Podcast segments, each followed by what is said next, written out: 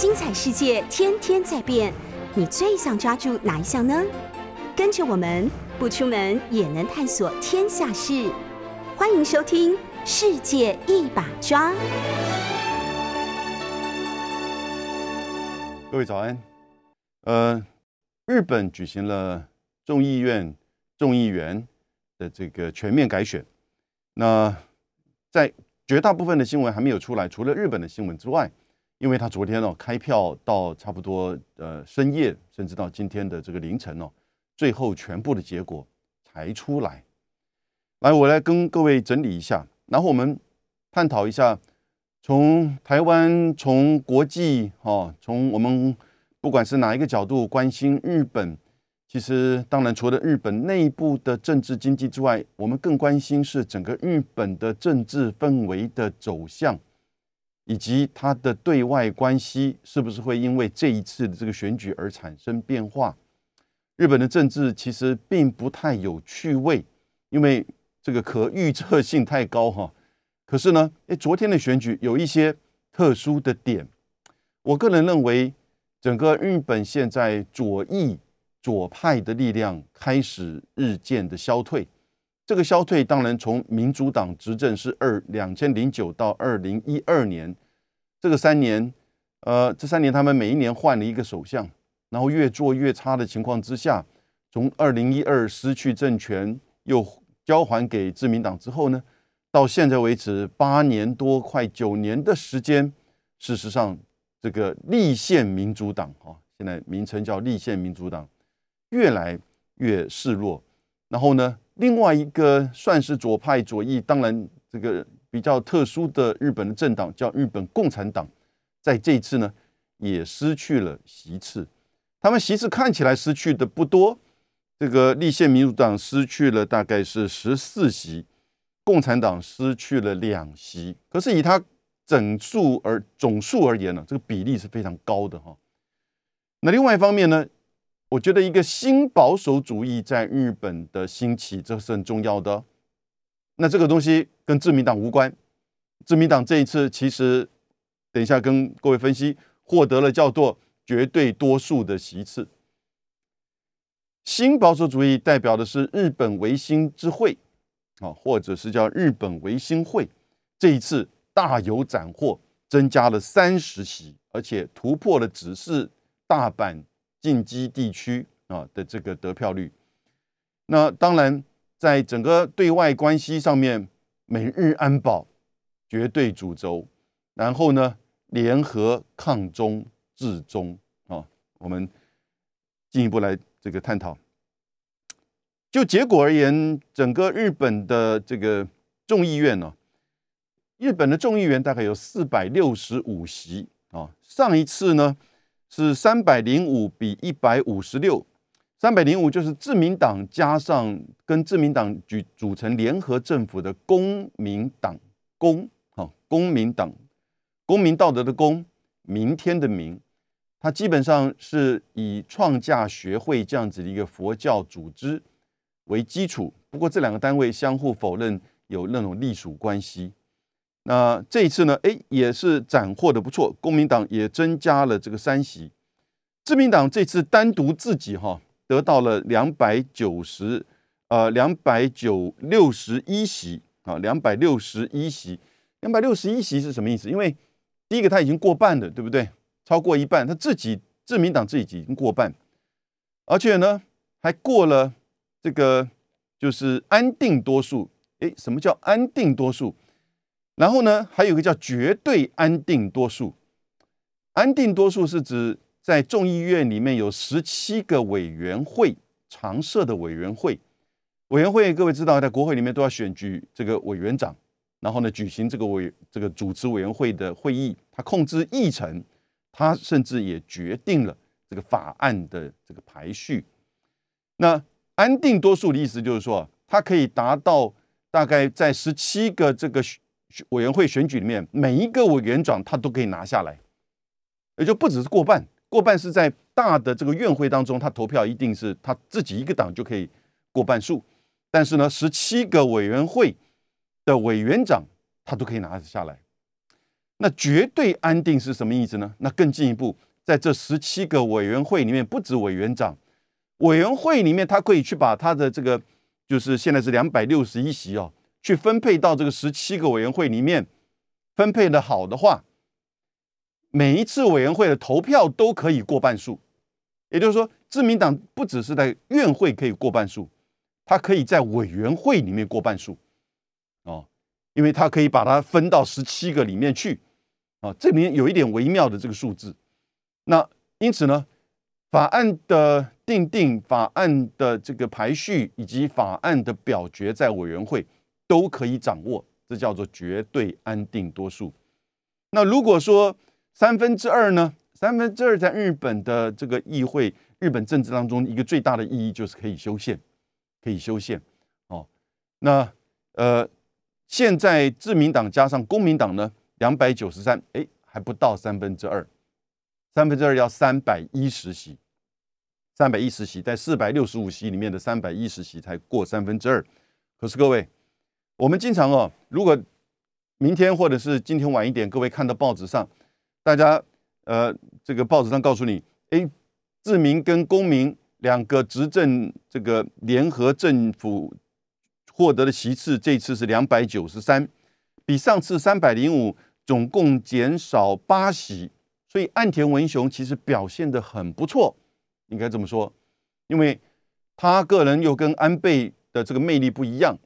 他接了这个中间的菅义伟，事实上这个自民党。哦，在上一次今年年初的时，呃，不，就就上个月，今年年初的时候，更更早的时候，到上个月，每一次日本的民调，平均自民党的这个支持率啊，只有不到百分之三十，大概百分之二十六、二十七，很低，对不对？各位，那个反对党，主要的反对党立宪民主党多少呢？不到百分之五，你难以想象，啊，比这个自民党。还要低，低到大概只有它的六分之一，所以政党政治在日本的这种进行哈，两党政治根本没有形成。然后呢，岸田文雄领导之下的他个人，呃，应该不是说凸显跟安倍晋三的差别，而是跟他前面这个菅义伟的差别。所以他维持了一个，我可以说平盘吧，哈，因为只总共只减少这个三席，可是自民党自己是减少十五席了，哈。自民党自己是减少十五席，但是你想想看，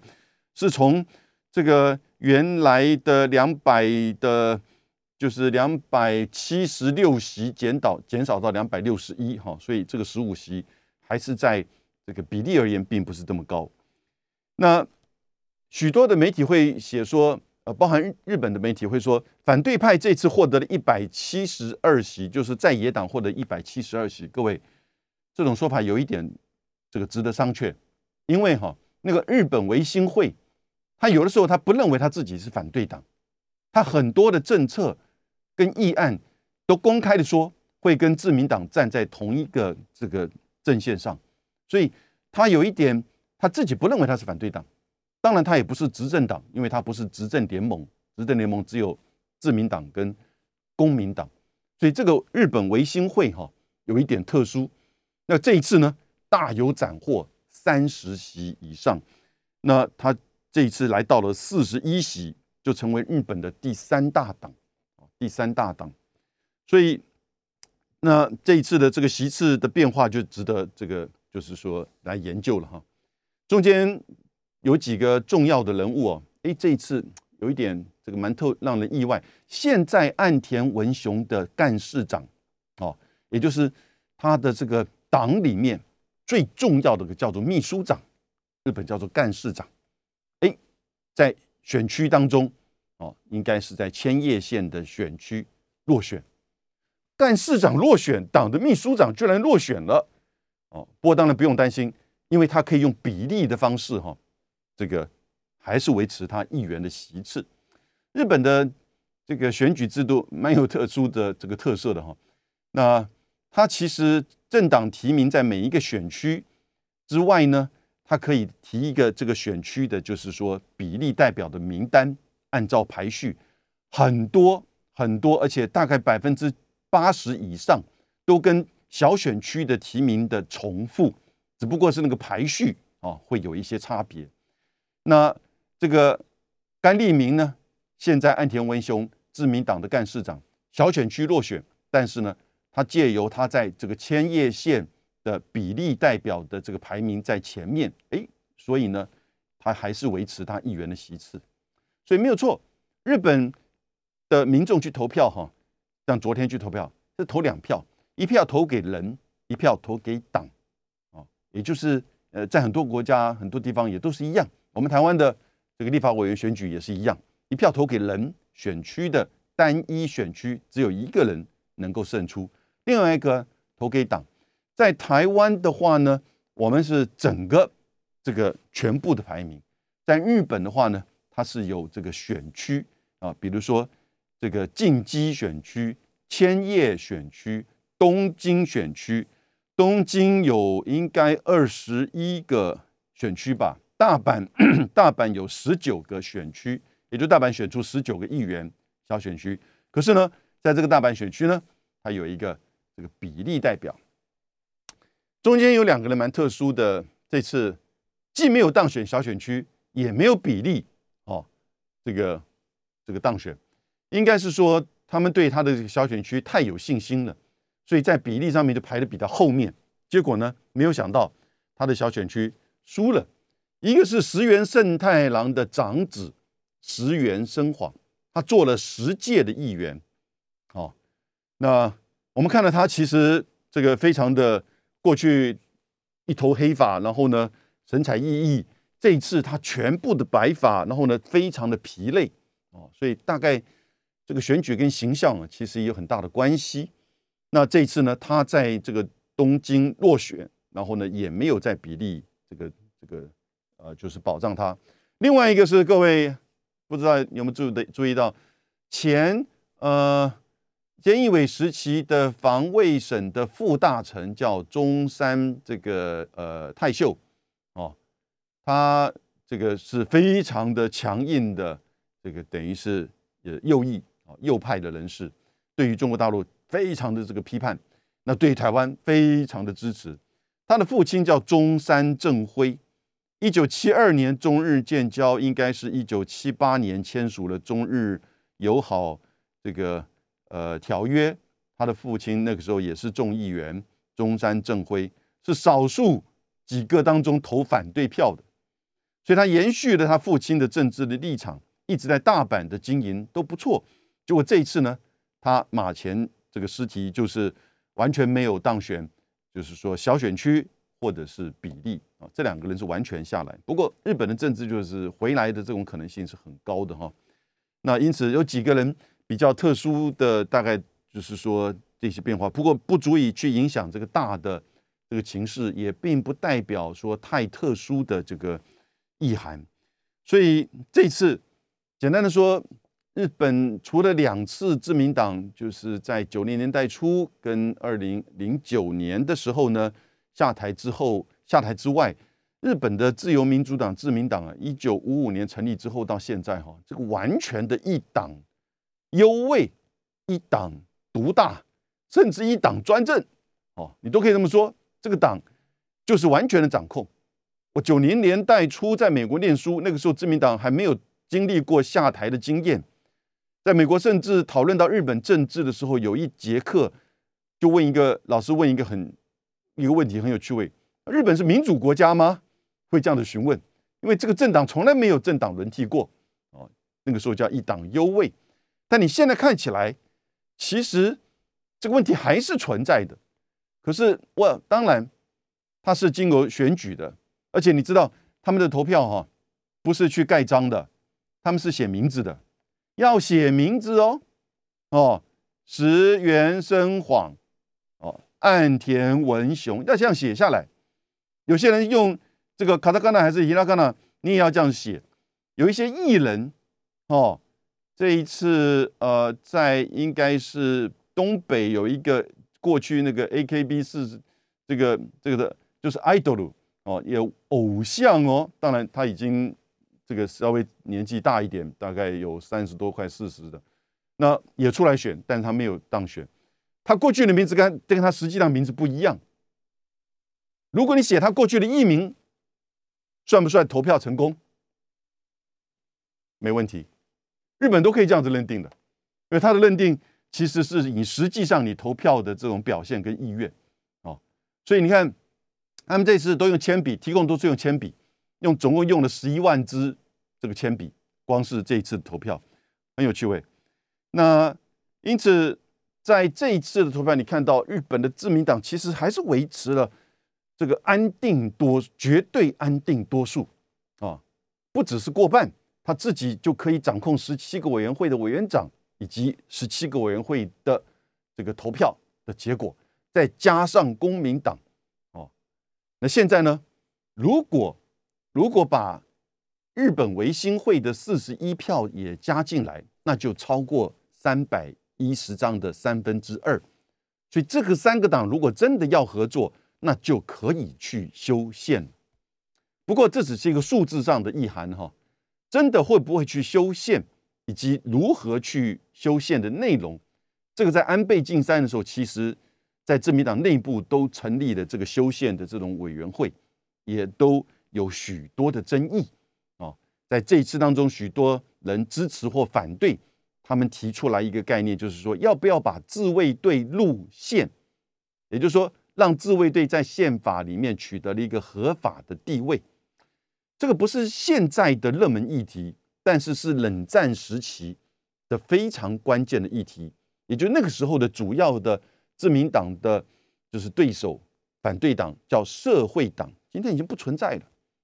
这次这个社会党，我们算是社民党吧，哈，社会民主党只有一个人小选区选上，居然连比例一个都没有。因为小小党哈，小党大部分很多这个靠比例，你看。像是就是这个国民民主党，哦，六个小选区五个比例，哦，令和这个党它零个小选区，然后呢三个比例，哦，然后呢这个共产党一个小选区选上而已，但是有九个是靠比例，因此这次的共产党有十个，但是他上一届是十二位这个众议员。加上他在参议院里面有十三位，所以这一次共产党还是维持了二十三，但比上次减少了两席。所以过去的社会党的主要的反对，社会党一度多到有一百多席，快两百席哦。那主要的一个针对就是自民党以及美日安保，就是认为说这个自卫队是违宪啊，日因为他们解读日本宪法第九条，就是不得。这个以武力以及武力威胁方式啊去进行的对外关系，以及不得以此为目的成立陆海空三军啊。但是自民党的解读就是说，这个自这个现在的日本自卫队是不是以对外侵略或攻击，而是防卫日本的本土安全，所以叫自卫队。所以这个争议哈，在冷战时期哦那个时候是很关键，现在比较少。在谈论这个议题，可是呢，当你谈到修宪的时候呢，还是有人会提出来这个问题。我不认为，我不认为自民党、公民党跟宜兴呃维新会哈三个党会联合去做修宪的动作，因为那个困难度就很高。它是三个党，只要有一个党不赞成，这个三分之二就达成不了，对不对？而且这还是光是在国会里面，而且他们三个党对于这个修宪的议题。有完全不同的这个观点跟主张，那其实反而自民党跟维新会比较接近，公民党是比较牵制的力量啊。国民党的政策其实并不是这么凸显，可是呢，他在修宪的问题上是比较保守。然后呢，他在对中国大陆关系上其实是比较认为要维持稳定的友好的互动关系，所以。公民党，不过我刚刚强调，公民党跟创价学会跟这个佛教组织之间关系非常密切。你大概看到，如果各位去看哈，日本那个商店街，有有一些商店上面那个招，就是它那个布帘或招牌上面啊，它的背景是黄色、蓝色跟红色吧，哦，这就是公民党的这个创价学会的这个颜色啊，创价学会的颜色，一看就知道哦。这是创价学会的这个会员啊，所以有这样子的一个特殊的这个政党。那日本的共产党呢？日本的共产党可能是全世界最老的政党之一，只比中国共产党年轻一岁。也就是说，今年是中国共产党的创党百年，对不对？明年就是日本共产党，一九二二年成立。可这两个党啊，关系不好。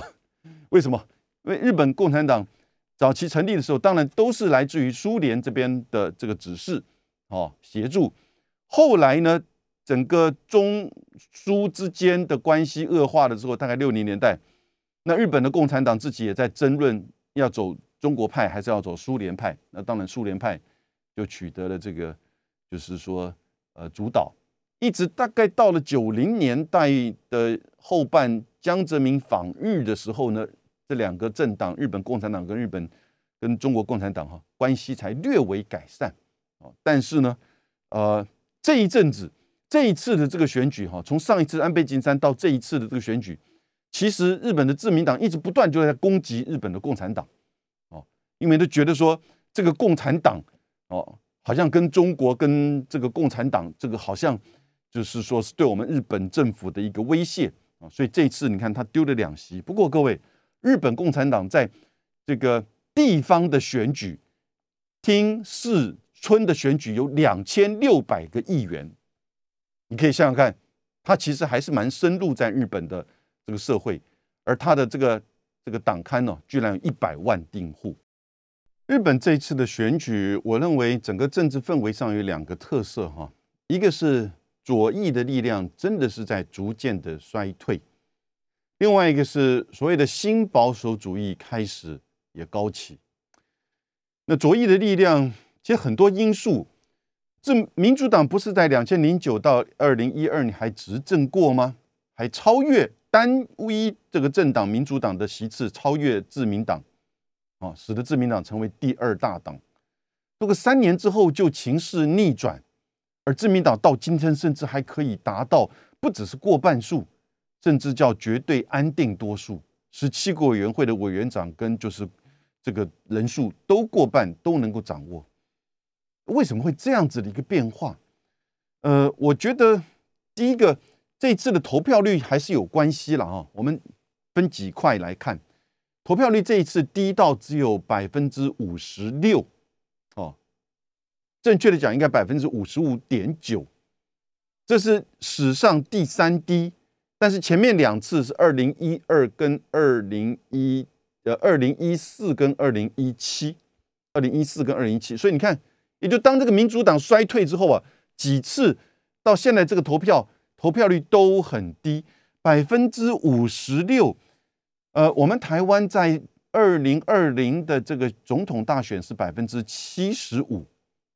二零一六是百分之哦，那个是最低的了，六十六哦，也就是蔡英文跟朱立伦的时候百分之六十六，蔡英文跟韩国瑜的时候百分之七十五，然后呢，在之前两次马英九选总统的时候都是大概百分之七十四、七十五的这样子的情况。二零零四大概是最高了，那个时候连宋配对抗这个陈水扁的时候达到百分之八十，所以也就是说。在个投票率这么低哈，在日本百分之五十六，就算是比上次蔡英文、朱立伦的时候呢，都还低了十趴啊。当然，你这个人数完全不一样，因为这个人口不一样。可是，在日本这个人数这么低，就表示说大家对反对党失望，因为很多人现在我刚刚讲的民意支持当中呢，民调当中，这个自民党只有百分之二十六的支持率，可是立宪民主党。现在第一大反对党只有百分之三到百分之四，你可以想象一个政党的支持率不到百分之五吗？但大多数他们其实是不愿意表态，他们基本上就叫做说这个无从属，也就是说没有任何的政党的这个倾向。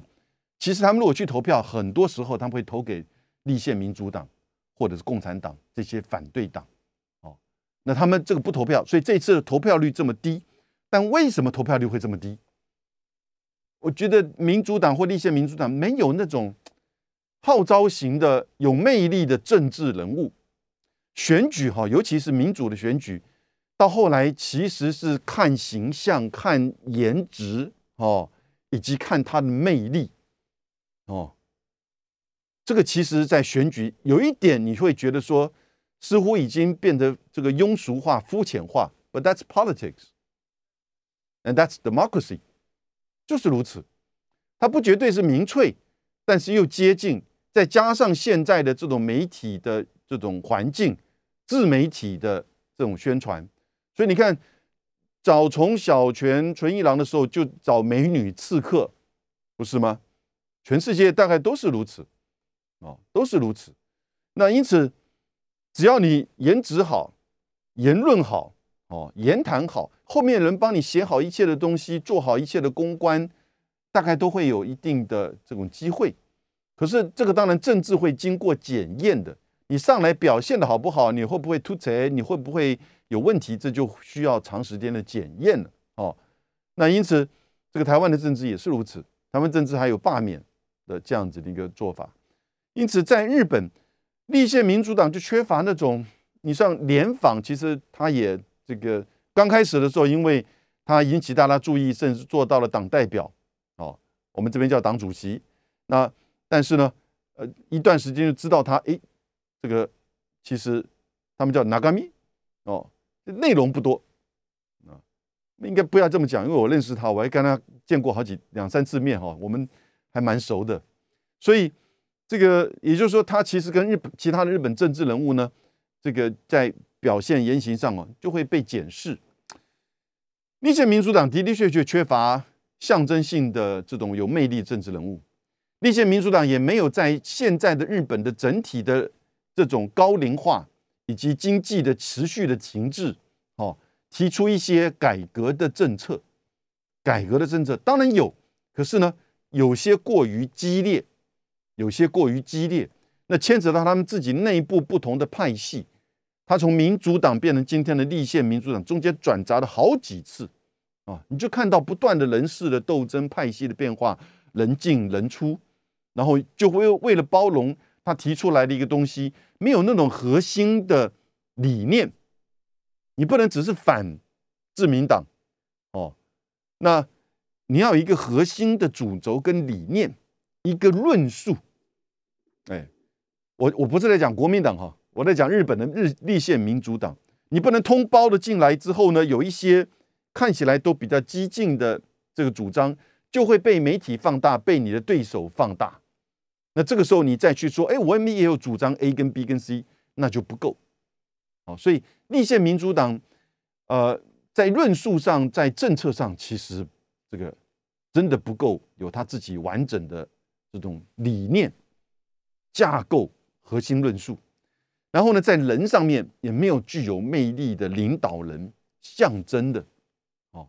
而大部分的政治精英，因为长久的，就是说。这个自民党的一党这个优位，一党执政，大部分的政治精英，不管是地方的选这个家族的，中央的官僚从政的，一般的这一些知名人物，不管是运动员、艺人、好作家这些从政，都选择大部分选择自民党，因为会当选嘛，会当选，而且那个人脉关系你就很快的展开。所以自民党里会就会有不同的派系，他这个派系就会去 target 在不同的选区啊的一些这个这主要的这个参与者，或者是年轻的或者是新的人支持他，然后成为自己的派系心血。这也是在自民党里面派系政治或者是派阀政治哦，那变成就是一个主轴。我们台湾的民进党也有这样子的这种倾向。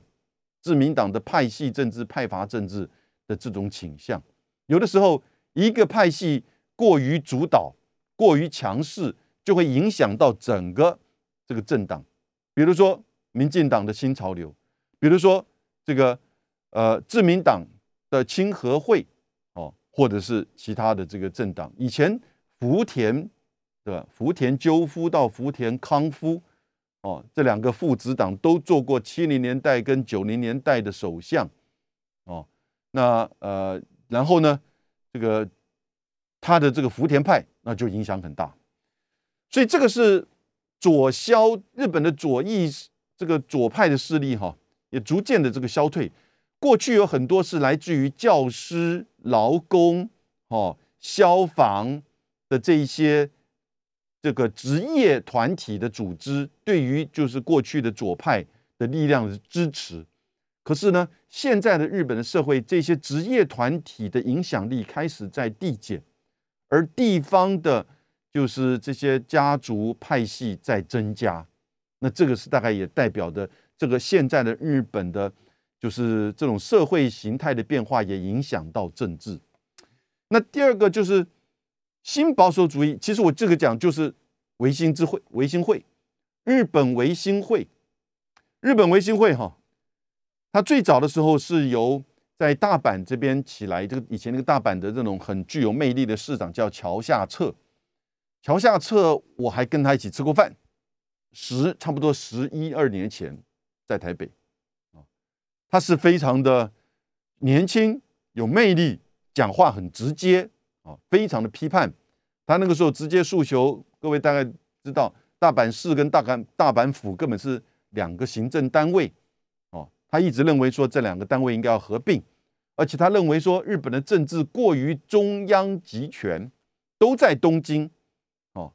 应该要分散到地方，呃，甚至要把大阪近近畿地区就叫做副首都，啊，强调在整个。关西大阪地区的这个重要性，这个当然你在关西，你在大阪，你就这个很多人吃这一套，对不对？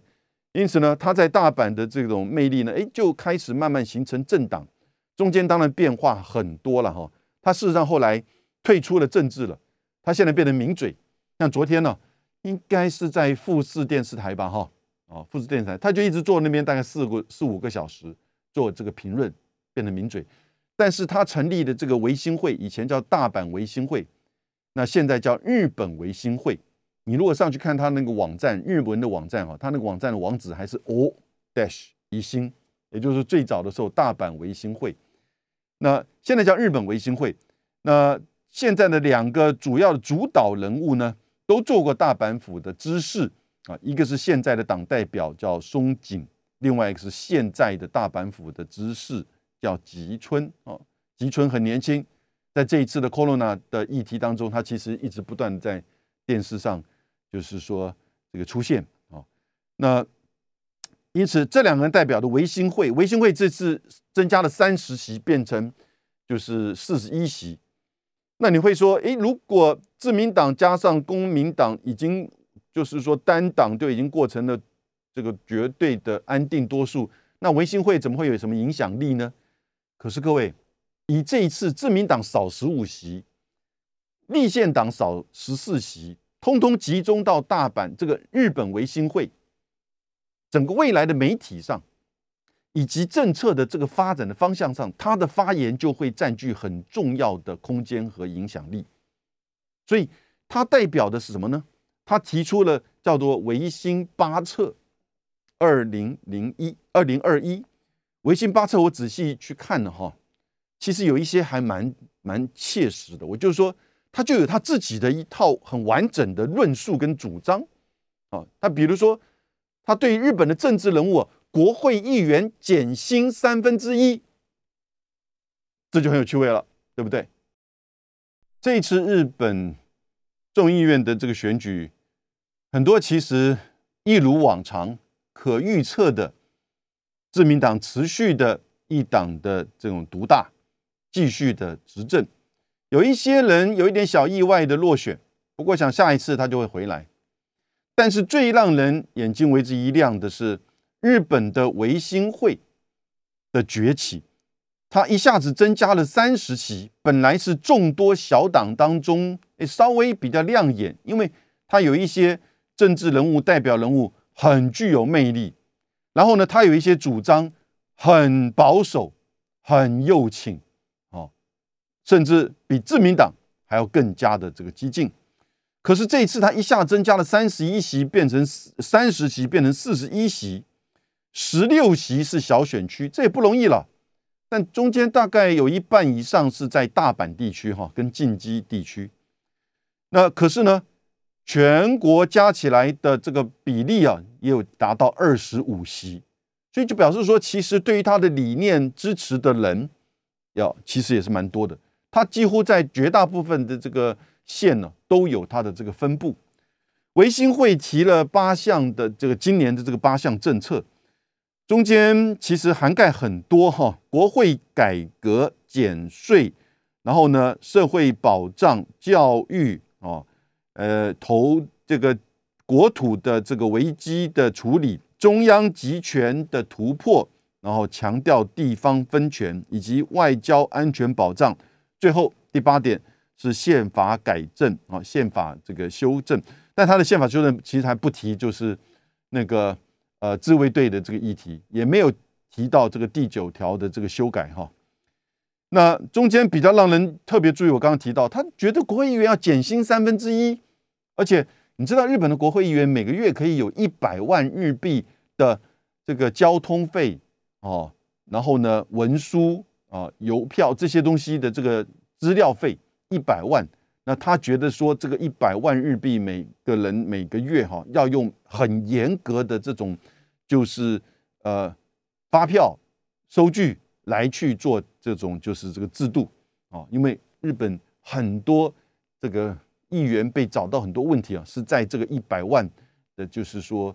交通文书的这个补助上面，你可能使用不明确啊，所以他对于日本政治人物的这种。